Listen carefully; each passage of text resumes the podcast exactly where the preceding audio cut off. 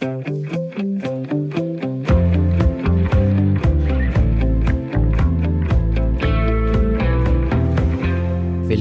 til Spørg Lægen og ind i konsultationen, hvor jeg og min medlæge Heidi Hedegaard på skift kigger danskernes sundhed og helbred efter i sømne. Jeg hedder Michael Christensen, og jeg er praktiserende læge. Vi kigger på aktuelle emner og temaer inden for sygdom og sundhed, og i den forbindelse er dit input som lytter vigtigt for os. Hvad fylder i din hverdag? Hvilke sundhedsmæssige udfordringer har du? Eller er der bare et emne, som du er nysgerrig efter at høre mere om? Skriv ind til os på sl radio4.dk eller ring på 70 20 04 00 og læg dit spørgsmål som en besked, så øh, kigger vi og lytter dem igennem og prøver at få besvaret så mange og så meget som muligt. I dagens program skal vi ud på landevejen med de mange løbere, som slider løbeskoene tynde for at blive sundere eller få et mere øh, specifikt mål opnået, som for eksempel at løbe et maraton. Herover skal vi snakke om søvn og søvnforstyrrelser. Jeg krydser fingre for, at det ikke bliver for søvndysende, men tværtimod kan inspirere til at give bedre søvn til dig.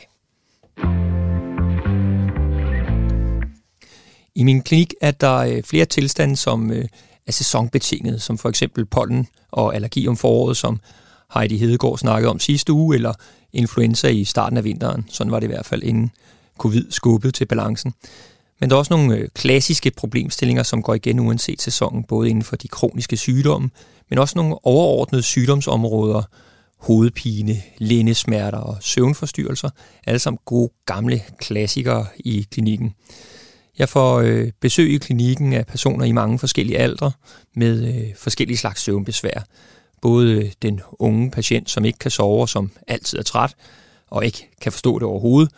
Den øh, travle kvinde med stress, som kommer, fordi hun ligger vågen hele natten. Den gamle øh, fru Larsen, hvor hendes tidligere læge altid hjalp hende med hendes dårlige naver og en sovepille. Der er ingen tvivl om, øh, om at få frarøvet sin søvn, det er tortur. Derfor kan det også føles invaliderende, når man ikke kan sove. Som jeg oplever det, er der oftest en øh, form for ond cirkel i det. Man ligger og tænker, at man ikke får sovet, og at det er så vigtigt, fordi man skal noget vigtigt næste dag. Hvem kan ikke selv huske, hvordan man havde det natten før en eksamen, eller natten før en jobsamtale? Og så bliver man endnu mere generet af tankemøller, og det gør det bare endnu sværere at sove. Når en patient kommer op til mig med søvnproblemer, er der generelt en undertone af, at der forventes, at jeg udskriver medicin til dem. Og når jeg så tager en drøftelse af, hvordan de egentlig sover, og hvad de selv gør for at sove bedre, så begynder udfordringerne øh, som oftest at tårne sig op. Nogle af mine patienter har en psykisk problemstilling, som spiller ind på søvnen, og andre føler bare, at de har gjort, hvad de kan, og hver gang jeg nævner en mulighed, jamen, så har de prøvet det. Det kan medføre frustration, fordi jeg ikke altid øh, indfrier forventning om medicin. Ved de kortvarige søvnproblemer er der ofte nogle øh, ydre påvirkninger, som man kan arbejde med, for eksempel stress på arbejde, økonomiske eller fysiske problemer. Og ligesom i behandling af andre symptomer, mener jeg, at det er bedst at komme ind til årsagen og løse den, i stedet for blot symptombehandling. Det samme gælder egentlig også den øh, længerevarende søvnbesvær, som kan skyldes nogle uhensigtsmæssige søvnvaner. Også her er der mange årsager, som kan indflyde på søvnen, og også her er det vigtigt at kigge på, hvordan ens døgnrytme er, hvordan man selv aktivt kan gøre noget for at strukturere sit liv, så man bedre kan sove. Det kræver faktisk, at man gør noget, og det kan også kræve, at man arbejder på det over længere tid. Og som med alt andet er der ikke nogen quick fixes. Der skal arbejdes på mange fronter. Måske det for meget skærm, lige en søvn. Måske bruger man sin seng til alt muligt andet end søvn og sex. Og så indstiller kroppen og hjernen sig jo på, at jamen, så har sengen en anden funktion, og det kan gøre det mere besværligt at falde i søvn. Naturligvis bruger jeg også medicin, der kan hjælpe på søvn. Både det, der hedder melatonin, som er et naturligt forekommende søvnhormon, men også en sjældent gang egentlig sovemedicin. Øh, der kan være sygdomme, hvor der er behov for medicinsk hjælp, og der kan være livskriser, der er så store, at der er behov for at støtte søvnen og patienten kortvarigt. Men grundlæggende er den primære behandling de mange og gode søvnrøde, og de er stadig den vigtigste behandling mod søvnløshed. Ja, som nævnt, så er en af de klassiske problemstillinger i min praksis øh, søvnforstyrrelser. Inden for de sidste år har der været meget fokus på søvn, og hvor godt, sundt og vigtigt det er, at man får ordentlig søvn. At være i underskud på søvn kan jo være øh, virkelig ubehageligt. Øh, spørg bare forældre til spædbørn. Derfor er det heller ikke så mærkeligt, at jeg får en del henvendelser fra patienter, som sover dårligt, og som gerne vil have hjælp til endelig at få fornemmelsen af at kunne sove igennem. Og søvnsygdommen kan jo også være en konsekvens af psykiske sygdomme eller neurologiske sygdomme, som for eksempel demens eller Parkinson. Men at mangle søvn kan også have flere konsekvenser i sig selv. Det øger risikoen for flere livsstilssygdomme som sukkersyge, hjertekarsygdom, og så giver det også øget infektionstendens og kan også øge risikoen for depression. Der er forsket meget og skrevet meget om søvn og hvordan man får god søvn. I dag skal vi kigge nærmere på søvn. Hvorfor er den vigtig, og hvad kan du selv gøre for at få bedre søvn? Og hvilke søvnforstyrrelser findes der, som er egentlig sygdomme, og hvordan behandler vi dem? Og skal man bruge sovemedicin, og hvilken slags findes der? Og øh, bare lige for at nævne nogle af de forskellige typer søvnforstyrrelser, der kan være, så findes der jo både søvngængeri og så øh, den abnorme træthed eller søvnanfald i dagtid, også kaldet narkolepsi, døgnrytmeforstyrrelser, rastløse ben, og så som jeg har nævnt hos mig, sådan en primær insomni, altså søvnløshed. Det er nok den, der fylder mest hos mig. Øh, jeg må nok indrømme, øh, som jeg også sagde, så har jeg en del skuffede patienter, fordi de gerne vil have medicin, men ikke altid får det. Og søvn er jo et mærkeligt område, fordi det også kan ligge på grænsen til, hvad der er virkeligt og hvad der ikke er virkeligt, og det kan både være skamfuldt og pinligt med søvnforstyrrelser, for eksempel at falde i søvn til et vigtigt møde, eller tisse i folks potteplanter, når man overnatter hos dem. Til at kigge nærmere på det her øh, spændingsfelt af for meget søvn og for lidt søvn og frustration, har jeg Birgitte Rabeck Kornum, Ph.D., søvnforsker, associate professor ved Institut for Neurovidenskab og forfatter til bogen Forstå din søvn med på telefonen. Velkommen til, Birgitte. Tak skal du have. Tak fordi du var med. Ja, det var så lidt. Birgitte, jeg tænker på, vil du ikke øh, starte med at fortælle lidt om, hvad er det egentlig, der sker, når vi sover? Hvad er det, vi skal bruge søvnen til?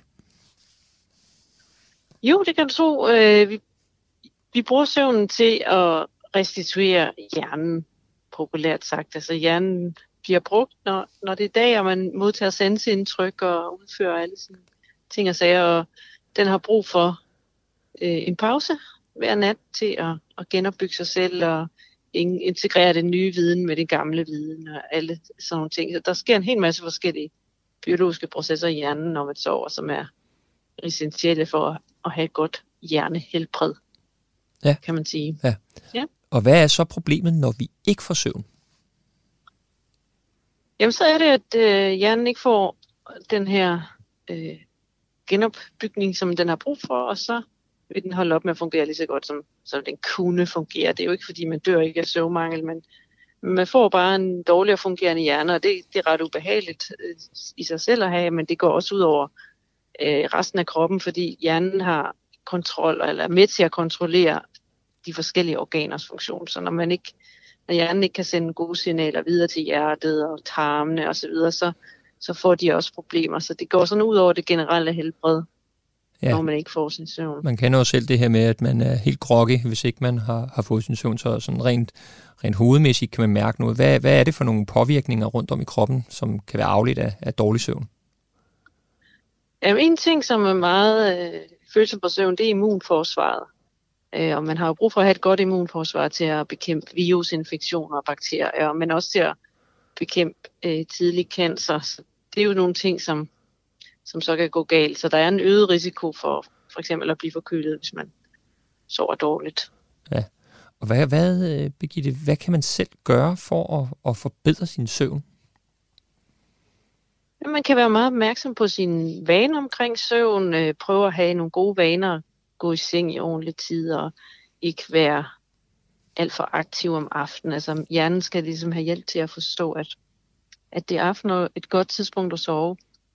Og så samtidig så er det også vigtigt at have en, en aktiv dag. Man skal, altså en god aktiv dag giver også en bedre søvn, så man skal sørge for at have sådan en god døgnrytme, hvor man er aktiv om dagen og spiser sundt og kommer ud og bevæger sig og får noget lys.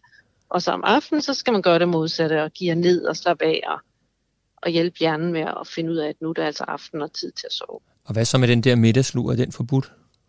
Nej, den er bestemt ikke forbudt. Det kan være en rigtig god idé, især når man bliver ældre, så kan det være svært at sove nok i løbet af natten, og så kan det være rigtig smart at studere med en middagslur. Så hvis man øh, ikke kan falde i søvn en anden, så er det ikke fordi, man ikke må sove midt på dagen. Man må godt sove en lur, eller hvad tænker du der? Det må man gerne. Ja. ja. Og hvad så, hvis man... Der er øh, selvfølgelig nogen, hvis man er meget, meget svært ved at mm. sove om natten, så mm. kan det måske være noget, man skal se på og prøve at droppe sin middagslur for at få noget mere søvnighed til, til natten. Men det kommer lidt an på også, hvor man er. Hvis man trives godt med en middagslur, så, så skal man endelig Ja. Fortsæt med det. Og hvad så, når man ligger, altså når man så desværre eller endelig ligger søvnløs der midt om natten, og bare ikke kan falde i søvn igen, når tankerne kører. Hvad, skal man stå op, eller skal man blive liggende? Altså, hvad, hvad, hvad skal man gøre? Ja, altså for det første, så skal man vide, at det er helt naturligt at være vågen om natten. Det er ikke tegn på en dårlig søvn. Det er faktisk en naturlig del af søvnen, at man vågner i løbet af natten. Alle voksne mennesker har øh, de her perioder med let søvn i løbet af natten, hvor man let vågner, og nogen skal op og tisse osv. Så, så man skal i hvert fald først og fremmest tænke, at det er en naturlig proces i søvn at være vågen. Det er ikke noget unaturligt eller sygdoms øh, forbundet. Nej, så det er det med at punktere, det ene, punktere det at, det, man, at det er farligt på den måde, ikke? Men, ja, ja, og man kan måske prøve at slappe lidt af omkring det, ja. og, og vende sig til, at det er okay, at man nogle gange er vågen om natten. Ja. Så det er den ene ting. Ja. Den anden ting er, at man netop skal, skal prøve at slappe af omkring det, og for nogen kan det være en fordel at stå op, og, og gå lidt rundt, og drikke et glas vand, og måske sætte sig og læse lidt. Nej. Nej, Nej men det, jeg har jo nogle patienter, der, der du ved, altså, de står jo op, og så, jamen, så går jeg en tur, eller jeg, jeg går op, så ryger jeg en smøg, eller sætter mig og ser fjernsyn, ja, eller et eller andet. det er dårligt det at ryge ja. en smøg. Det er en lille smule opkvikkende. Ja. Og, så det skal man ikke. Men det er okay at, at, at gå op og drikke en kop ja. te, eller sådan ligesom lige være lidt oppe. Altså urte-te, ikke? eller noget uden koffein, så man skal ikke begynde med kaffen og stærk sort te og sådan noget, men men stå op, og, men altså et glas vand eller noget, eller saftevand, juice, sådan et eller andet, og så lige sidde og finde på et eller andet, som er måske er hyggeligt at lave. Ja, øh, sådan som at læse en bog, er det... Læse en bog, høre mm. lydbog, mm. eller høre noget musik, eller ja. Hvad med, skal man, noget. så man skal ikke bare blive liggende? Man kan godt, altså mm. hvis man kan, kan lave et eller andet hyggeligt i sin seng, altså læse igen, eller høre lydbog, eller sådan noget, Ja. Så er der ikke noget vejen for at blive i sengen. Øh, grunden til, at man nogle gange anbefaler at stå op, det er, fordi nogen ender med at være meget stresset omkring det at ligge i seng og være vågen. Ja. Og det skal man have brudt, det er et dårligt tankemønster, man skal have brudt, og så er det en fordel at stå op. Mm. Men hvis man slapper af omkring det, og, og egentlig kan hygge sig meget godt i sin seng, så kan man fint blive liggende. Og øh, så øh, hvis man nogle gange har netop svært ved at sove, så sker der den her sådan lidt forskydning af, af døgnrytmen, ikke? Altså det er jo så der, hvor ja. så får man ikke sove ja. om natten, og så hvis man gør det over længere tid, så, så kan det blive problematisk. Ja, absolut. Og øh, der ved jeg nogle gange, så har man brugt det her søvndeprivation, øh, altså man frarøver sig selv sin søvn i forsøget på at, at genoprette en, en skæv døgnrytme. Hvad, hvad er din erfaring ja. med det? Det er ikke noget, jeg har nogen erfaring med selv øh, overhovedet, men jeg, teoretisk set øh, kender jeg godt til det. Og det er noget, som kan, altså ja, som på en måde kan lidt hjælpe med at få nulstillet døgnrytmen, hvis, hvis det er gået meget skævt. Altså, så kan det være en fordel at prøve. Ja. Og for eksempel nøjes med at ligge fire timer i, i sengen hver nat, og så ligesom prøve at få genoprettet det, at søvnen hører til om natten, og i sådan et lille intens interval der. Ja, og så snakker og der er masser af litteratur, altså for, forskningsmæssig litteratur, der viser, at det godt kan hjælpe mm. øh, imod søvnproblemer. Men ellers så det, det litteratur, der er, er, viser egentlig, at det allerbedste, det er sådan noget kognitiv adfærdsterapi, hvor man arbejder med sine vaner og sine tanker omkring søvn. At det er det, der virker allerbedst på søvnløshed. Ja, og det er jo i bund og grund også noget det, jeg har, har snakket om øh, tidligere i programmet om, øh, det er jo det her med, med vanerne, altså få genoprette en struktur og holde fast i nogle ting. Øh, brug sengen øh, til at, at sove i eller have sex i, men ikke til alt muligt andet, så, så man ligesom også har det som, som en base for det her. Øh, og som du selv siger, det med at punktere, at det skulle være, øh, være truende eller farligt øh, på den måde. Ikke? Øh, jo, jo, jo. Jo, for ligesom taget lidt af stress, stresset omkring det. Altså, det er også, når man bliver ældre, så har man måske heller ikke så helt så stort et søvnbehov længere. En søvn, man, man vågner i løbet af natten, det gør man, fordi det er en naturlig del. Og så får man måske et skævt billede, og så tror man, at oh, nej, ens søvn er forfærdeligt dårlig, fordi man kan ikke sove 8 timer i træk. Men det skal man ikke. Man skal ikke sove 8 timer i træk.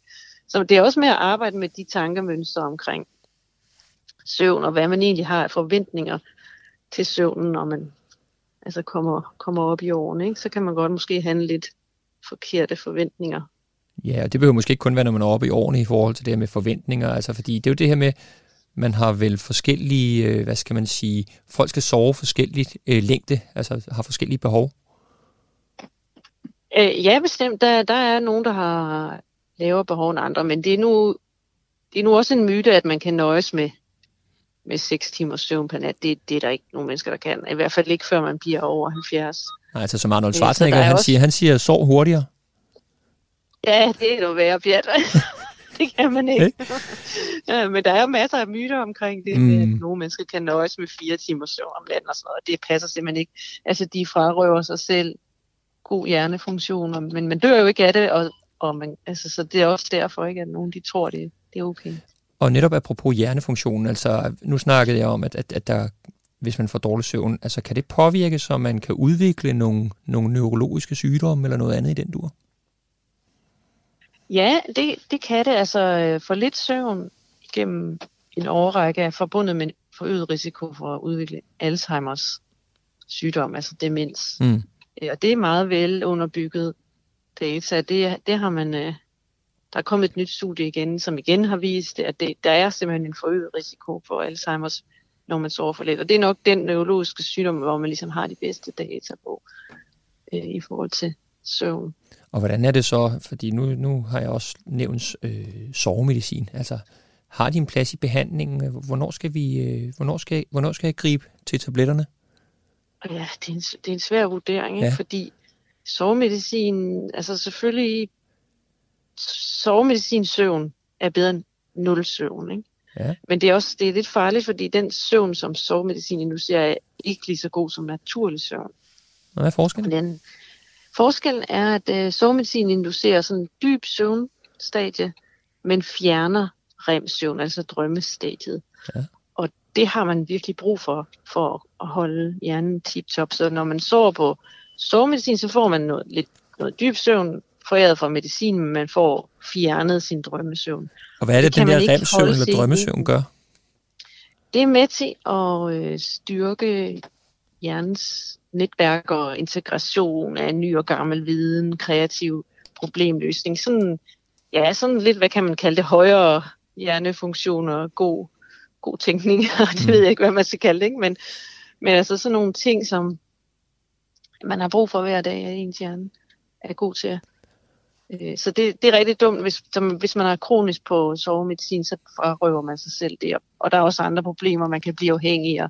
Når man stopper med det, så kan søvnen ikke finde sig selv igen. Eller så, så det er virkelig noget, der er bedst at bruge i kortere perioder, hvor det er meget slemt. Og, øh, ja, så kan man så sige, det er bedre end nul søvn.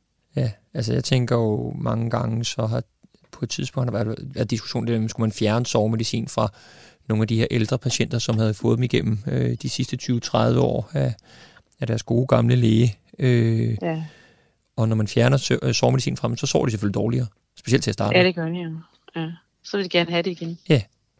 Ja, det er meget vanskeligt.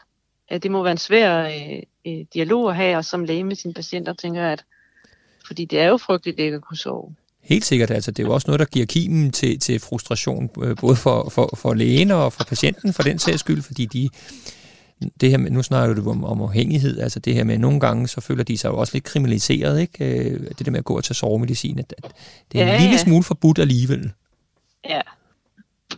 Men sådan behøver vi måske ikke opfatte det. Det er jo på grund af de der bivirkninger. Nej, forbudt, altså det synes jeg da ikke. Jeg synes, det er jo som sagt bedre en ingen søvn, men det, men det er bare rigtig dum ting at, blive vant til, og det er mm. meget bedre, hvis man kan prøve at arbejde med sine vaner og tanker omkring søvn, og, og ligesom prøve at, at få den søvn, man kan få naturligt. Mm. Og så, og så må, ligesom også altså arbejde med sine forventninger til det, ikke? og hvis man sover halvanden times middagslur, og ens søvnbehov er hvad kan vi sige, 6,5 timer måske, når man er over 70, så er der jo heller ikke så meget søvn tilbage til om natten. Og, og det skal man jo være klar over, når nu er der nu kun fem timer søvn tilbage om natten, og det er afbrudt. Og det er fint, hvis man så får sine fem timer med to-tre afbrydelser, så er det faktisk det, man kan forvente. Ja. Så det... Og så, så, så det skal man jo også måske øh, finde ro med, at når man sådan er søvn bare, når man er et, et blevet ældre. Hvis man nu kigger på, øh, ud over den her, den, den primære søvnløshed, hvis man kigger på de andre øh, sådan søvnforstyrrelser, hvad, hvad, hvilke søvnforstyrrelser går du og, og kigger på eller arbejder med? Jeg arbejder primært med narkolepsi. Det blev nævnt du også lige i mm. indledningen mm. der, ikke? som er den her sygdom, hvor man får søvnanfald i løbet af dagen, og faktisk sover man også dårligt om natten. Man får sådan en meget ustabil søvn. Og det er en neurologisk sygdom, øh, som vi ved skyldes, at man mangler et signalstof i hjernen, øh, der styrer søvnen. Øh, så vi prøver at finde ud af, hvorfor mangler det stof, og kan man finde ud af at behandle det, og, og den type, ja, den type spørgsmål øh, interesserer os mest. Og så har, forsker vi også i min gruppe i, hvorfor, hvorfor man bliver træt, når man har en virusinfektion. Mm. Så det, det kan man sige, det er, mås- det er jo ikke en søvnsygdom, men det er jo mange, noget, mange mennesker kender, når man har influenza eller lignende, så bliver man meget træt, og vi forstår faktisk ikke så meget om de mekanismer, der, der regulerer det der samspil mellem immunforsvaret og søvnen. Nej, der kan man jo også bare sige, at covid lige nu medfører jo også øh, masser af kontakter ja, i, i efterforløbet hos mig med, med den her øh, doktor, jeg, jeg er så træt. Ja, præcis, og der er sådan det der long covid, eller langvarige effekter af at have været syg af corona. Ikke? Det, mm. det, er, det er noget, man ser, og vi forstår ikke, hvad det er. Hvordan kan det være, at selv lang tid efter en virusinfektion er overstået, altså, så er det ødelagt ens søvnregulering, eller måske ikke ødelagt, men i hvert fald forstyrret. Og det, så det er nogle mekanismer, vi rigtig gerne vil prøve at forstå bedre, og selvfølgelig med håbet om at kunne, kunne gøre noget behandlingsmæssigt ja. på, på sigt. Og når nu, Vi har ikke fundet ud af det endnu. Og når nu du får en patient ind med, med en søvnforstyrrelse, så har de jo typisk været igennem den praktiserende læge først, så, så, så der er selvfølgelig øh, fjernet nogle af de her lag med, vi har det, der hedder visiteret, altså vi har ligesom screenet lidt folk for, for de andre ting og sager. Men, men hvordan, hvad udreder du? Hvordan kigger man på en patient med en søvnforstyrrelse? Øh, jamen, det, det er faktisk ikke den rigtige at snakke om, fordi Nej. jeg ser ikke patienter. Jeg er ren, i rent i forskningen. Øh, men altså, jeg ved derovre øh, fra klinikken, at, at man laver jo sådan en fuld søvnundersøgelse, hvor man øh, sætter elektroder på hovedet af patienten, og man måler øh, hjerterytmen og iltmætning og åndedrættet og alle mulige ting i løbet af søvnen, og så ser man på, om der er nogle forstyrrelser, der ikke skal være der. Ja, og øh, ja. I, i forhold til, til søvnen også, hvis man skal sige det sådan, er der nogle sådan øh, faldgrupper, nogle i hvert fald nogle don'ts, man ikke skal gøre? Du tænker på i forhold til at kunne sove om ja. natten? Ja. Ja, det er der. Altså, der er jo sådan nogle klassikere med, at øh, øh, kaffe er ødelæggende for søvnen, og, fordi der er koffein i. Ikke? Og så man skal helst ikke drikke kaffe efter klokken 5 om eftermiddagen, fordi kaffen skal nå at være ude af systemet, for at man kan sove. Mm ordentligt. Og der er også det her med lys i øjnene om aftenen. Man skal ikke sidde med skærme, telefoner, iPads og sådan noget op ved øjnene om aftenen, fordi det forstyrrer ens døgnrytme. Og det er lyset, eller er det noget bestemt lys. lys fra skærmene, eller er det skærmaktiviteten? Ja, det er de... hvad, ved du, hvad, det, hvad, hvad er det, der er ja, baggrunden? Det, det er to ting. Det er det blå lys fra skærmen, som går ind og forstyrrer døgnrytmen.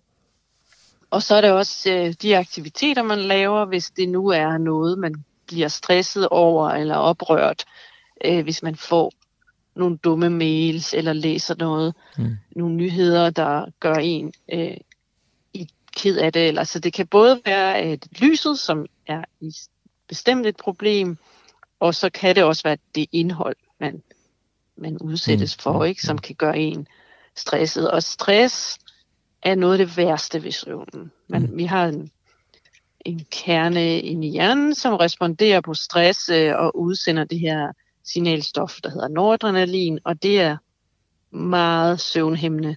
Så hvis man får aktiveret sit stresssystem på den ene eller anden måde, så er det meget svært at sove. Mm. Så det er virkelig også, at men det er lettere sagt end gjort, ikke at man skal prøve at undgå at være stresset. Ja, ja. men, men, altså, men det skal man prøve. Det er, jeg ved godt, at det er meget, meget lettere sagt end gjort. Ja. Og hvad med det der lille glas øh, whisky til at falde i søvn på? Ja, det ja, det er også lidt noget råd. Altså, alkohol har det lige sådan som sovemedicin, at det fjerner remsøvn. Så man kan godt falde i søvn med alkohol, fordi det, det sådan bedøver hjernen. Men så til gengæld kan hjernen ikke gå igennem de naturlige søvnstadier, fordi den er bare bedøvet af alkohol, og så får man en ret dårlig søvn. Så man kan godt falde i søvn, men man sover dårligere. Mm. Så det er sådan lidt en dårlig idé med det alkohol. Altså man skal ikke bruge det som sovemedicin. Man skal, men man, man kan jo sagtens drikke et glas vin til maden. Det ikke, gør ikke så meget. Det er mere det der med at drikke for at sove. Det skal man lade være med. Ja, og øh, med de ord, øh, Birgitte Rabeck Kornum, mm. Ph.D., søvnforsker, associate professor og forfatter. Mange titler. Tak fordi du ville øh, være med. Ja, velbekomme. Og øh, jeg håber, du får sovet godt, når du når så langt selv. Øh, jo, tak. Det er, godt. det er godt. Hej. Hej. Søndag den 15. maj er en festens dag for København og løbeentusiaster. Der er nemlig København Marathon for 43. gang. Marathon er en løbedistance på lige lidt over 42 km. Det er jo en lidt længere distance, end de fleste lige begiver sig ud på. Alligevel løber knap øh, 10.000 løbere afsted den 15. maj, og for de fleste ligger der masser af forberedelse og træning forud. I det hele taget er løb en stor del af mange danskers liv. Øh, man skyder til, at øh, ca. 800.000 til op til en million løber, sådan regelmæssigt. Og som en del af mit arbejde får jeg desværre lov til at opleve bagsiden af medaljen, løbeskader, både uheld og overbelastninger, led- og muskelskader, og min erfaring er, at øh, uanset niveau, så kan der opstå skader, som er fælles for folk, der løber øh, eller er aktive. Og min erfaring er også, at det kan omhandle urealistiske forventninger til sig selv, hvad man skal kunne, hvor meget man kan presse sig selv, og at man i virkeligheden ikke får lyttet til sin krop. Og generelt kan man opdele løbeskader i to grupper. De akutte skader, som opstår ved et uheld, for eksempel man vreder om på foden, eller laver en forkert bevægelse, der påvirker et led en scene. Og så er der overbelastningsskaderne, hvor man overbelaster strukturerne i bevægeapparatet, altså senerne og musklerne. Overbelastningsskaderne kommer typisk, hvis du træner for hårdt, for længe eller forkert over en længere periode. Og symptomerne vil typisk komme snigende og gradvist blive værre, og det kan nogle gange gøre det lidt svært at reagere på, når man er ivrig efter at få bygget formen op. Nogle af de hyppigste løbeskader kommer ikke så mærkeligt omkring knæ, underben og fødder, som løberknæ, hælespor og skinbensbetændelse. I dag vil vi kigge nærmere på løb og løbeskader. Øh, hvordan kan man undgå dem? Hvad skal man gøre, hvis de opstår? Og øh, forhåbentlig kan vi også blive klogere på, hvordan man øh, forbereder sig og træner op til at kunne løbe de famøse 42,195 øh, kilometer. Og hvem ved, måske er det inspiration til, at du selv binder øh, snørbåndene og tager en tur i det danske forsvar. Senere skal vi snakke med en førstegangs maratonløber, men først har jeg inviteret Asser Jon Nielsen med i studiet til at kigge nærmere på det at løbe og løbeskader. Asser, velkommen til. Mange tak. Du er jo øh, bit af langdistanceløb og dyrker det på eliteplan. Hvordan øh, kom du i gang med det? Jamen, jeg kom i gang med det, øh, som mange andre gør. Altså, jeg var ivrig fodboldspiller, og så... Øh, ja, så, øh, så fandt jeg ud af, at jeg egentlig var bedst uden bolden, og der, der er selvfølgelig nogen, der har kunne gøre en karriere ud af, af det alligevel i fodboldverdenen, men, men det kunne jeg ikke helt, øh, så, så jeg tænkte, ah, det kan godt være, at talentet er større et andet sted. Så, så jeg kom med i sådan en sovgruppe for, for afdankede fodboldspillere, der hed langdistanceløbere, øh, hvor vi så øh, mødtes der alle dem, der enten ikke kunne holde til at spille fodbold, fordi de rendte ind i, i flere skader, fordi det var en kontaktsport, eller dem, hvor det lige passede bedre ind i tilværelsen, fordi løbetræning er lidt mere fleksibelt. Øhm, og så, øh, så er det jo altid en meget motiverende sport at begynde til, fordi at så, så slår den ene rekord hurtigt den anden. I starten var det mest øh, sådan en, en øh, følelse af, at, at jeg skulle se, hvor mange marathons jeg kunne nå at løbe, og der, der løb jeg et maraton om måneden. Øh, og, og efter noget tid der, så begyndte jeg at træne lidt mere seriøst, så sagde de, hvis du vil øh, præstere og, og få det optimale ud af, af det maraton, du stiller op i, jamen, øh, så handler det om at, at have øh, et maraton cirka hver halve år, så du kan nå at restituere og bygge formen op. Og så, øh, så siden da der i, i midt-20'erne, så er jeg begyndt at løbe maraton hver halve år. Øh, ja. ja. Og hvis vi nu starter, fordi du startede vel ikke bare direkte lige på hårdt at løbe øh, maratonløb?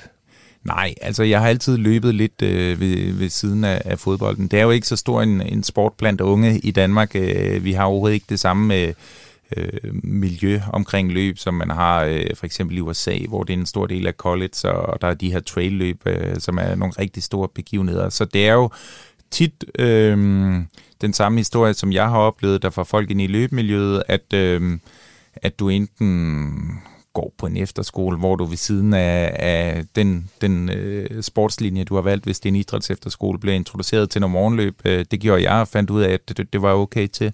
Og så har jeg jo også en, en far, der er løber, der tog mig med til nogle forskellige løb. Så den er hele tiden ligget ved siden af det, jeg er primært fokuseret på, men, men øhm, der, det var ikke noget, der sådan var rigtig sexet at sige, man løb, øh, da jeg var ung. Så, så det var først, øh, da jeg blev lidt ældre, at jeg fandt ud af, hov, det, øh, der er faktisk ved at ske noget på løbescenen. Der, der kommer nogle nogle større løb i Danmark, som ligesom er, er med til at, at øh, gøre, gøre løb øh, interessant for hele befolkningen, altså nogle, nogle store halvmarathons øh, over broerne, øh, som jeg var med i, og, og så også et, et rigtig stort halvmaraton i København, hvor der så kom nogle af verdens bedste løbere, hvor man blev introduceret til det. Så jeg tror, at det her med, at jeg sideløbende med de andre ting øh, løb lidt, og, og på den måde udviklede talent for det, kombineret med, at, at der også var en en revival af løb i form af store events, der faktisk gjorde det lidt federe at løbe, end, end når jeg var med i de helt små motionsløb, gjorde, at jeg fik mere blod på tanden. Der er ikke nogen tvivl om at deltage i sådan nogle løb, øh, både i de, de kortere distancer også, men altså øh, øh, halvmaratons rundt om i Danmark, og, og også de store maratons. Altså, der er jo bare en speciel stemning omkring det, og øh, nu skal det ikke være nogen hemmelighed. Jeg har løbet et maraton, jeg afslører ikke tiden lige nu her, øh, sammen med Asser i hvert fald. Det gør jeg måske på et andet tidspunkt. Men øh, der er jo en anden stemning, og det gør jo, at øh, der er noget fantastisk over det på den måde. Øh, udfordring og kunsten kan jo være at have den der øh, samme fornemmelse i kroppen, når man skal ud og løbe klokken øh, 9.37 søndag morgen. Øh, hvad, hvad tænker du, hvad er dit råd til folk, der gerne vil ud og skulle ud og løbe? Jamen, jeg tror, det handler meget om at, at tænke, at motivationen ikke altid skal være der. Altså, jeg kan huske Eskil Ebbesen, en af, af roerne for guldfieren, øh, han, han sagde, jamen, jamen, dem, der bliver gode til deres sport, det er dem, der kan træne, når motivationen ikke er der. Altså, så man skal ikke have en eller anden urealistisk forventning til, at at motiv- der altid er motivation. Altså, jeg synes heller ikke, det er sjovt at løbe øh, sådan en, en februarmorgen, øh, hvor det regner, og det er helt mørkt. Øhm, men, men det er jeg jo så bevidst om, og så derfor prøver jeg at finde ud af, hvad er det så, jeg skal gøre, for jeg alligevel kommer ud på den tur. Og så er det jo noget med at Øh, drikke en masse vand, inden jeg går i seng, så jeg skal op og tisse, og så øh, har jeg lagt løbetøjet klar ude på, på badeværelset, og så skynder jeg mig at tænde lyset. Ikke? Øh, så, så det handler jo om at, at kunne navigere i øh, ens egen motivation, og, og være bevidst om, at den ikke altid behøver at være til stede. Ja, jeg giver jo selv øh, mine patienter det råd, når jeg vi skal snakke øh, løb, fordi man kan sige, der er selvfølgelig forskel på at være en, en, en hvid kenianer, eller at være en øh, lidt overvægtig øh, 50-årig kvinde med forhøjet blodtryk, øh, hvor vi nogle gange skal diskutere det her med kost og motion, og, og altså, det er jo sindssygt vigtigt for, for sundheden, øh, uden det behøver at være fanatisk, men jeg giver dem simpelthen også det råd, for eksempel, kom hjem og så skift bare til løbetøj. Ja. Altså det der med bare at ændre et eller andet, og når først man har det der tøj på, så gør det nogle gange, man lidt nemmere at komme ud. Om ikke at løbe, så gå. Og det kan også være at sætte sig et mål og sige, en kilometer, og så lige pludselig, så, øh, så man måske løbet halvanden og så, så, kan, det, så kan det være succeskriteriet i sig selv, ikke? Jo, og det, det er jo også tit, øh, altså i tillæg til det, du siger, som jeg er meget enig i, så er det jo også nogle mere lavpraktiske ting, altså også nogle gange tænke, øh, lad være at, at melde dig til løbet, når du føler, at du er i god nok form til det, fordi så får du aldrig meldt dig til, øh, meldt dig til løbet, når du får tanken, og så print tilmeldingen ud og hænge den op på køleskabet. Øh, jeg har også nogle gange øh, med nogle venner, øh, for at prøve at få dem til at og løbe maraton sagt, jamen, jamen hvis ikke vi stiller op til det her maraton, hvis ikke man gennemfører det her maraton om et halvt år, eller hvornår vi nu har givet håndslag på, øh, at vi skulle løbe et maraton øh, forud, så, øh, så skal det have nogle konsekvenser, så skal vi melde os ind i det her parti, som vi ikke er særlig enige med. Nu skal jeg nok lade være at nævne det her, ikke? Men, øh, men så har man sagt, okay, hvis vi ikke øh, gennemfører Copenhagen Marathon om et halvt år, mm. så skal man melde sig ind i, i det her parti, man er meget uenig i. Når nu øh, man løber så, så meget, som du løber, og når man træner op til et maraton, så en naturlig del, det er jo de her overbelastningsskader, som jeg snakker om. Har du selv været skadet? Jeg har været skadet mange gange. Altså, det er ikke øh, fordi, at, at dem, jeg løber sammen med, bliver mindre skadet. Altså, jeg synes, vores træner sagde, at, at jeg tror, det er 8 ud af 10, der bliver træet, øh, der træner kontinuerligt, der, der oplever en, en skade i større eller mindre omfang i løbet af et år. Ikke? Så, så jeg tror, det handler mere om at, at øh, lære at mærke efter, så man kan stoppe i rette tid. Det, er mange forskellige skader, altså det er løberknæ, det er skinnebindsbetændelse, det, det er mange forskellige øh, men, men prøv at mærke efter, og så prøv at gøre noget aktivt for ikke at blive skadet. Altså det vigtigste råd sådan til nybegyndere, det er jo måske at sige, jamen, øh, prøv at se, om du kan komme lidt ned i vægt. Hvis du gerne vil løbe, så behøver du ikke øh, lave løbetræning hele tiden i starten, fordi det er jo en ret stor belastning for din krop. Altså, jeg tror, man siger, at det er sådan to til tre gange din, din kropsvægt, du lander ned, ned med. Mm. Øhm, og, og det er jo netop knæene, der bliver belastet der. Så, så nogle gange, når folk siger, at jeg vil rigtig gerne i gang med at løbe, hvad skal jeg gøre? Så siger jeg, start med lige, og, og hvis du øh, er lidt overvægtig, og, og cykel, eller kom af med nogle af mm. kiloene, ikke? Øhm, og så øh, se, om du kan løbe på blødt underlag. Det prøver jeg nogle gange, ikke? Og, og løbe på græs eller grus, og så, så øh, når du begynder at træne lidt flere kilometer, så, så sørg også for at have nogle forskellige løbesko, så du kan fordele dit, din belastning. Ja. Man kan sige, at noget af det går for mig i hvert fald også det med, specielt når de skal starte med at løbe, det er jo bygge det nu langsomt op. Altså sæt nogle delmål, der er realistiske. Hvis det er netop, man er første gang, så lad være med at sætte 10 km på som første gang. Så løb en kilometer. Altså start derfra. Ja. Så er der også den her lidt øh, gammeldags regel, der hedder 10%-reglen, så at sige, at man kun øger øh, gradvist, så man ikke får de der overbelastningsskader med 10% af ugen, ikke? enten i intensiteten eller tiden eller distancen. Øhm, hvad så, når man er skadet? Hvad gør man så? Jamen, så prøver jeg at bygge kroppen op igen. Så, så hvis jeg har en skade, så prøver jeg så at tænke på, okay, øhm, hvis du skal løbe langt, altså, så, så er det jo ikke eksplosiv træning, du skal lave. Det, det er ikke noget med en masse vægt på. Øh, det handler måske mere om at få en stærk øh, kåre, hvis du gerne vil blive maratonløber på, på den lange bane, så, så du behøver jo ikke putte en masse øh, ekstra vægt på. Altså, så, så kan det være noget med at finde ud af, hvad passer ind i min hverdag. Om det er, det er planken, hvis jeg som, som øh, mig nu har, har små børn, man skal putte, jamen, når man så er ved at putte børnene, så kan man lige sørge for at sige, jamen, så ligger jeg i planken ved siden af af sengen, når, når de skal Jeg håber, dine børn sover hurtigt. De sover ikke så hurtigt, så jeg ligger der ikke øh, hele tiden, men, men så kan jeg lave nogle forskellige øvelser. Ja. Men øh, prøv at lave nogle stabilitetsøvelser, øh, og prøve at, at øh, få, få lavet nogle nye mønstre, når man øh, ja, bliver skadet. Altså, det kan også være noget med en skridt til på, og så kigge hjem. Øh, måske skal jeg så gå en tur, hvis kroppen kan holde ja. til det, eller noget altså, andet. Jeg bruger netop også altså, samme, altså jeg bruger det med at træne ved siden af, ikke? Altså hvis ikke ja. du kan løbe, så kan du måske lave noget andet, cykle, mm. gå, netop træne din, din core, og hvis man så siger, men det kan jeg heller ikke, så kan man sige, men kan du lave noget andet, hvor du kan stå derhjemme og vippe med benene? Altså, det er det der med at prøve på at aktivere, fordi der er ikke nogen tvivl om, når først skaden er sket, så er man jo nødt til at trække, trække sig tilbage. Man kan ikke løbe igennem øh, mm. smerten, det bliver man i hvert fald ikke bedre eller hurtigere af. Så, så nøglen er jo på en eller anden måde at finde ud af, jamen, hvad kan jeg så blive ved med at prøve bare lige at holde en eller anden form for aktivitet. Øhm, altså, øh, tak fordi du ville øh, være med og lige give et lille indblik i øh, det her. Nu er der jo øh, Copenhagen Marathon øh, lige om lidt. Øh, hvad, hvad satser du på øh, der? Øh? Jeg skal under min personlige rekord på 2.28.45, og jeg vil også gerne et stykke under.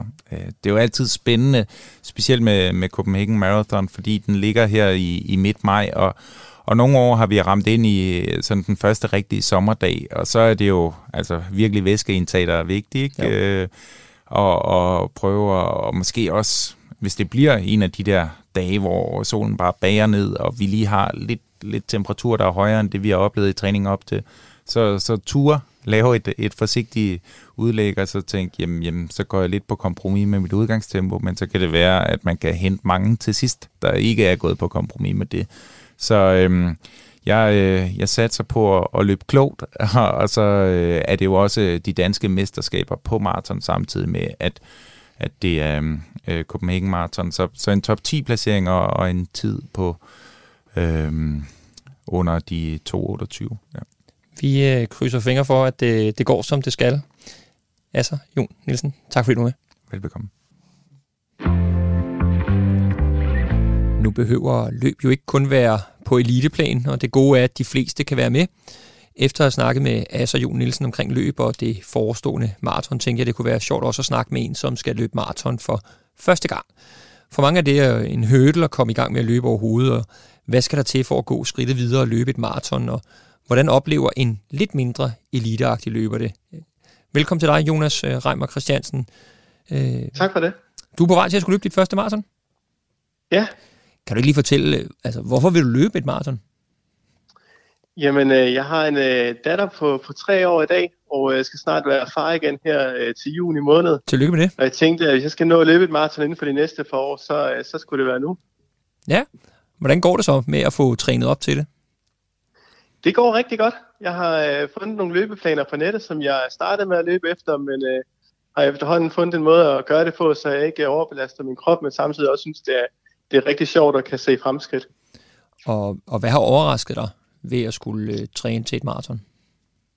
Hvis der er noget, der overrasker dig. Det, der, det er primært det der med ligesom lige at finde tiden til det i en, øh, i en travl hverdag. Altså kan man nå at gøre det om eftermiddagen, eller er det først, når, når børnene er puttet, man skal, man skal op og løbe. Øh, det kræver virkelig, at, øh, at man får, får lavet de her, hvad hedder det, de her ture her, som man har planlagt i løbet af ugen. Og hvordan, hvad, hvad, hvad virker for dig? Jamen, det der virker for mig, det er egentlig, at jeg har en nogenlunde idé om, hvor mange gange jeg skal løbe på en uge. Og øh, for at jeg sådan kunne, kunne se fremskridt i starten, jamen, så købte jeg et, øh, et sportsur, så jeg hele tiden kunne se, hvor meget jeg forbedrer mig i, på henholdsvis min uh, tid, men også uh, i forhold til min puls. Mm. Altså det her med, at jeg uh, lige pludselig kan løbe længere hurtigere, men faktisk med en lavere puls, ja. end, uh, end jeg gjorde i starten, hvor jeg løb langsommere. Det er, det er virkelig motiverende at se.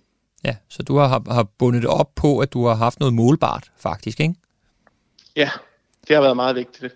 Ja, og hvordan har det så fungeret med at finde tiden til det? Det har fungeret rigtig godt. Øh, det er især blevet nemmere, når, når hvad hedder det, aftenen er blevet lidt lysere. Men øh, man kan sige, at hvis man, øh, hvis man aftaler det fint med partneren, nu skal man altså ud og bruge en to-tre timer på at løbe, så, øh, så er der forståelse for det, ja. tænker jeg. Så, så det er ikke kun et, et, et projekt for dig, for det involverer jo også nogle andre, ikke? Det gør det. Det, det kræver jo, at der, at der er andre, der stepper til i forhold til, til de daglige ting, øh, der skal gøres i løbet af, af dagen og aftensmad, der måske lige skal laves af nogle andre osv. i en periode, hvor man, øh, hvor man i hvert fald træner intensivt. Mm. Det lyder som om, at du er i en god gænge, og at, øh, at, at, at formen er god, og du lyder, du lyder relativt fortrøstningsfuld. Hvad, hvilke tanker gør du dig om at skulle løbe det der maraton? Er der noget, du glæder dig til, og, og hvad frygter du? Jamen, jeg glæder mig rigtig meget til faktisk at, øh, at løbe det, men også lige så meget at stå på den anden side, og nu har jeg altså, at sige, nu har jeg altså gjort det her. Det her det er jo noget, jeg har begyndt på for, en, øh, for et halvt års tid siden, øh, hvor jeg faktisk kæmpede med bare at løbe de første 10. Så det her med, at øh, man på relativt kort tid har kunne træne sig så meget op ved at, ved at spise, øh, spise, øh, spise varieret sundt selvfølgelig, men også det her med at, at tage de her ture her, som man har planlagt, det, det glæder mig til at kunne se tilbage på og være stolt af. Jonas, i forbindelse med det halve år, du har brugt på at træne op til maraton, hvordan har det været rent øh, skadesmæssigt? Hvordan øh, har dine ben øh, haft det? Jamen, de havde det faktisk rigtig godt i starten, øh, men sådan her mod maraton, der er jeg begyndt at få sådan øh, en lille smerte i mit venstre lår, og det betyder også, at, øh, at jeg har været nødt til at skære lidt ned på mine øh, intervaltræninger. Øh, så det er jo selvfølgelig også det, jeg hører fra rigtig mange, der, der træner op til maraton, jamen det er det her med, at man skal passe på, på skader, især til sidst. Så, så det er noget, jeg godt har kunne mærke øh, her til sidst. Det er ikke noget, der har afholdt mig fra at løbe, men jeg har været nødt til at lægge min træning en, en smule om. Har du haft nogen til at hjælpe dig med at lægge træning om, eller til at rådgive dig? Nej, det har jeg gjort selv. ja, men det, det er sådan set fint nok. Det vigtigste er netop det her, og det er jo, følger jo fuldstændig de klassiske råd med, at, at når man mærker noget, så, så skal man lige bakke, bakke ud og lige træde et skridt tilbage, enten og skrue en lille smule ned for intensiteten, eller som jeg også snakkede med, med Asse om, at træne udenom, altså lave nogle andre ting, som også kan, kan give en noget, ikke? Ja, præcis. Men øh, du, du mærker stadigvæk noget nu her? Jeg mærker det stadigvæk nu her. Øh, nu var jeg for første gang op og løb øh, 30 i sidste uge. Der mærker jeg faktisk det ikke så meget. Øh, men da jeg tog sådan hurtigt løb her for en, en to dages tid siden, der kunne jeg godt mærke det. Øh, så jeg er selvfølgelig spændt på at se, øh, hvordan det går øh, til den store dag det er da også noget, jeg, jeg spekulerer på, men jeg må jo tage det, som det kommer. Ja, der er ikke så meget andet at gøre, men som sagt, ellers så kan man måske, øh, der er stadigvæk lige et, et par dage nu, hvor man kan nå måske at få, få nogen på, du ellers så må du få fat på en, en massør, en fysioterapeut, der kan nå at, at trimme dig fuldstændig. Ja, det må jeg heller. Og, øh, jeg håber, at øh, vi, når, øh, når du har været igennem øh, løbet, et forhåbentlig succesfuldt øh, løb, øh, må ringe dig op en gang efter løbet og høre om din oplevelse. Ja, selvfølgelig må jeg det. Tak til øh, dig, øh, Jonas Rammer Christiansen, for lige at give et lille indblik i, Jeg vil ikke kalde dig en nybegynder, fordi nu er du jo ved at være øh, erfaren, men med hensyn til maraton, en førstegangsløb. Selv tak. Held og lykke og god fornøjelse med din maraton. Tak for det. God dag. Lige måde.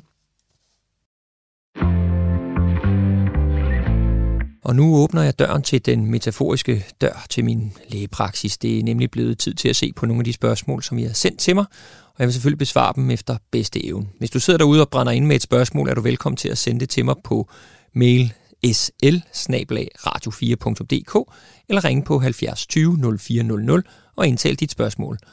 Og øh, vi springer til en lytter, som netop har indtalt en besked på telefonsvaren, nemlig Steffen. Hej, du taler med Steffen. Jeg har døjet med øh, noget kløen på min krop øh, siden uge 29 sidste år.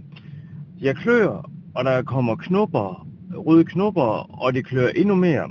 Jeg har prøvet alle mulige former for fed creme, tynde cremer, øh, og blevet testet for alle mulige øh, ja, symptomer på nogle ting og sager, men ikke på kraft eller sådan andre ting. Og hudlæge der, det er jeg ikke været ved endnu, fordi der er så lang tids ventetid. Men det klør, og det klør, og jeg kan ikke komme i bund med det. Det er lige meget hvad, elokon, eller fed creme, eller hudsalvecreme, har jeg også prøvet tonsvis af der, det bliver ved med at klø og klø.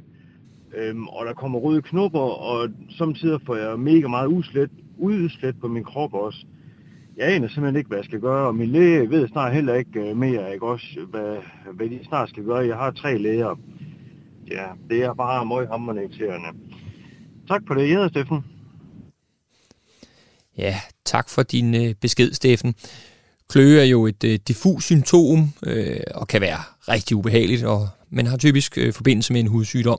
Af og til kan det også være symptom på en eller anden underliggende sygdom. Du nævner faktisk selv, at du, du bruger ordet kraft, så der, jeg kan godt forstå, at der er nogle tanker, der, der er med der. Og du fortæller også, at der kommer nogle knopper, som kommer og går, som jeg hørte. Og det vigtigste for mig i den her sammenhæng er jo, at øh, din læge har undersøgt dig. Øh, du siger, at du får lavet nogle forskellige undersøgelser. Jeg er lidt i tvivl, om du har fået lavet blodprøver øh, fordi sukkersyge, stofskiftesygdom, lever- eller nyresygdom, det kan også være med til at give hudklø. Og der kan også være mere alvorlige sygdomme, som blodsygdom eller sygdom i lymfesystemet. Så det er vigtigt, at du har fået taget øh, de, de rette blodprøver, eller i hvert fald blodprøver. Men øh, det lyder som om, du er i et forløb hos din læge, så der stoler jeg på, at, øh, at øh, vedkommende har, har taget dem. Ellers så bør det i hvert fald drøfte det med din egen læge. Det kan også være, at du er startet på noget ny medicin eller et andet kosttilskud eller et tilskud i hele taget. Måske kan det være en reaktion på det. Normalt vil jeg også fokusere på udslettet, hvordan ser det ud, kommer det og går det. Det lyder en lille smule nællefeberagtigt, hvis det er sådan noget udslæt, der kommer og går. Og måske har du prøvet antihistamintabletter, eller måske endda binyrbarkhormon i tabletform. Og hvis ikke, så kunne det faktisk være en god idé at snakke med din læge om antihistamin kunne være en mulighed, øh, specielt hvis det kunne være i en lidt større dosis antihistamin, end man sædvanligvis bruger. Der er det min erfaring, at det nogle gange kan gå med ind og virke øh, på det. Og grundlæggende er det jo vigtigt at holde sin hud fugtig med fugtighedscreme, så hudbarrieren er så intakt som muligt, og for eksempel for mange bade kan tørre huden ud og give øget kløe også. Jeg håber, du får hjælp af hudlægen, og at du kan bruge mine tanker om det til noget. Derudover fik jeg også et interessant spørgsmål i min praksis forleden, som flere måske sidder derude og også gerne vil høre svaret på, og derfor så vil jeg dele det med jer. Og spørgsmålet lød på, om det virkelig er muligt at brække sin penis. Og penis består jo af nogle svulmelemer, og der er ikke knogle i den, men når man får rejsning, så fyldes de med blod, og kan blive lige så hårde som en knogle. Så ja, man kan faktisk godt kalde det en penisfraktur. Øh, den klassiske skade er i, sam, i forbindelse med, med samleje, hvor penis støder forkert mod skambenet på, på kvinden. I forbindelse med traumet kan man måske høre eller mærke et smæld, og rejsningen forsvinder, og i stedet kommer der en bule på grund af blødningen. Og det, der sker, det er, at øh, svulmelemmernes kapsel brister, og derfor trænger blodet ud i vævet. Og fordi urinrøret ligger tæt på den, vil den også er til kunne skades, og så vil det kunne give blod ved vandladningen.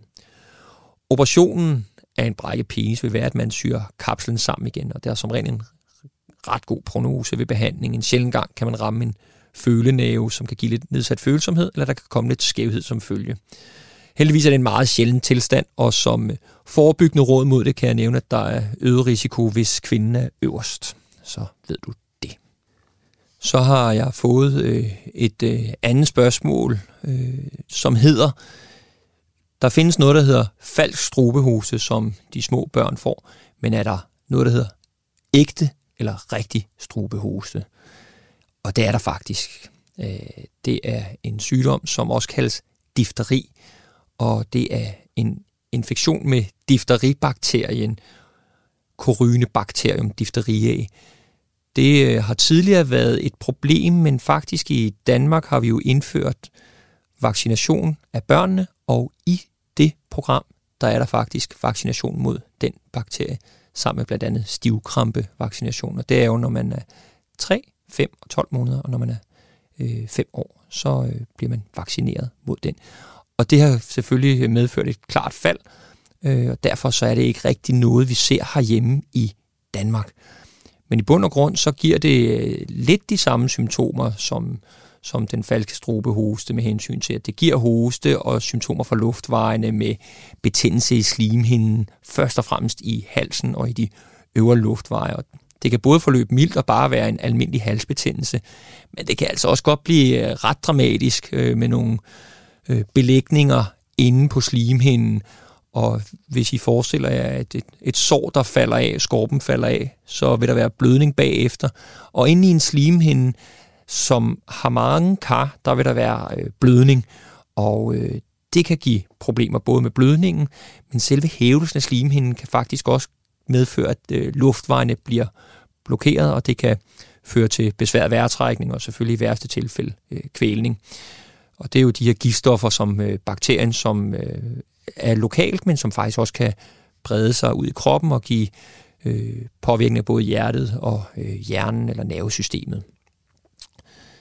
Det vi kan opdage det på, det er ud over symptomerne, så kan man øh, principielt pode øh, for det fra svælget eller halsen, og øh, så kan man behandle det med antibiotika. Man kan også give noget, hvad skal man sige, modgift eller noget antiserum. Øh, den næste ting kan være, at man i svælget skal være meget opmærksom på de her belægninger, og eventuelt behandle dem øh, ved at fjerne dem for at undgå, at luftvarerne bliver øh, blokeret. Men det allervigtigste, det er altså at forebygge sygdommen, øh, og det er vaccinationen, og det er øh, selvfølgelig et, en integreret del af det danske sundhedsvæsen, at man følger det. Hvis man kommer øh, i tidlig behandling, vil langt de fleste blive raske, ubehandlet, så kan sygdommen altså godt være dødelig. Og øh, lille bonusinfo, at det seneste tilfælde i Danmark faktisk var tilbage i 1998. Jeg har ikke sjældent patienter eller forældre til børn i telefonen, som er bekymret for de her gentagende tilfælde med næseblod. Næseblod er selvfølgelig blødning fra blodårene i næsen, slimhinden. Ofte er der ikke nogen årsag, men ellers så kan det være et slag mod næsen, hvis man piller næse eller for eksempel har brugt næsespray. Næsespray kan gøre slimhinden lidt mere skrøbelig, så man nemmere bløder.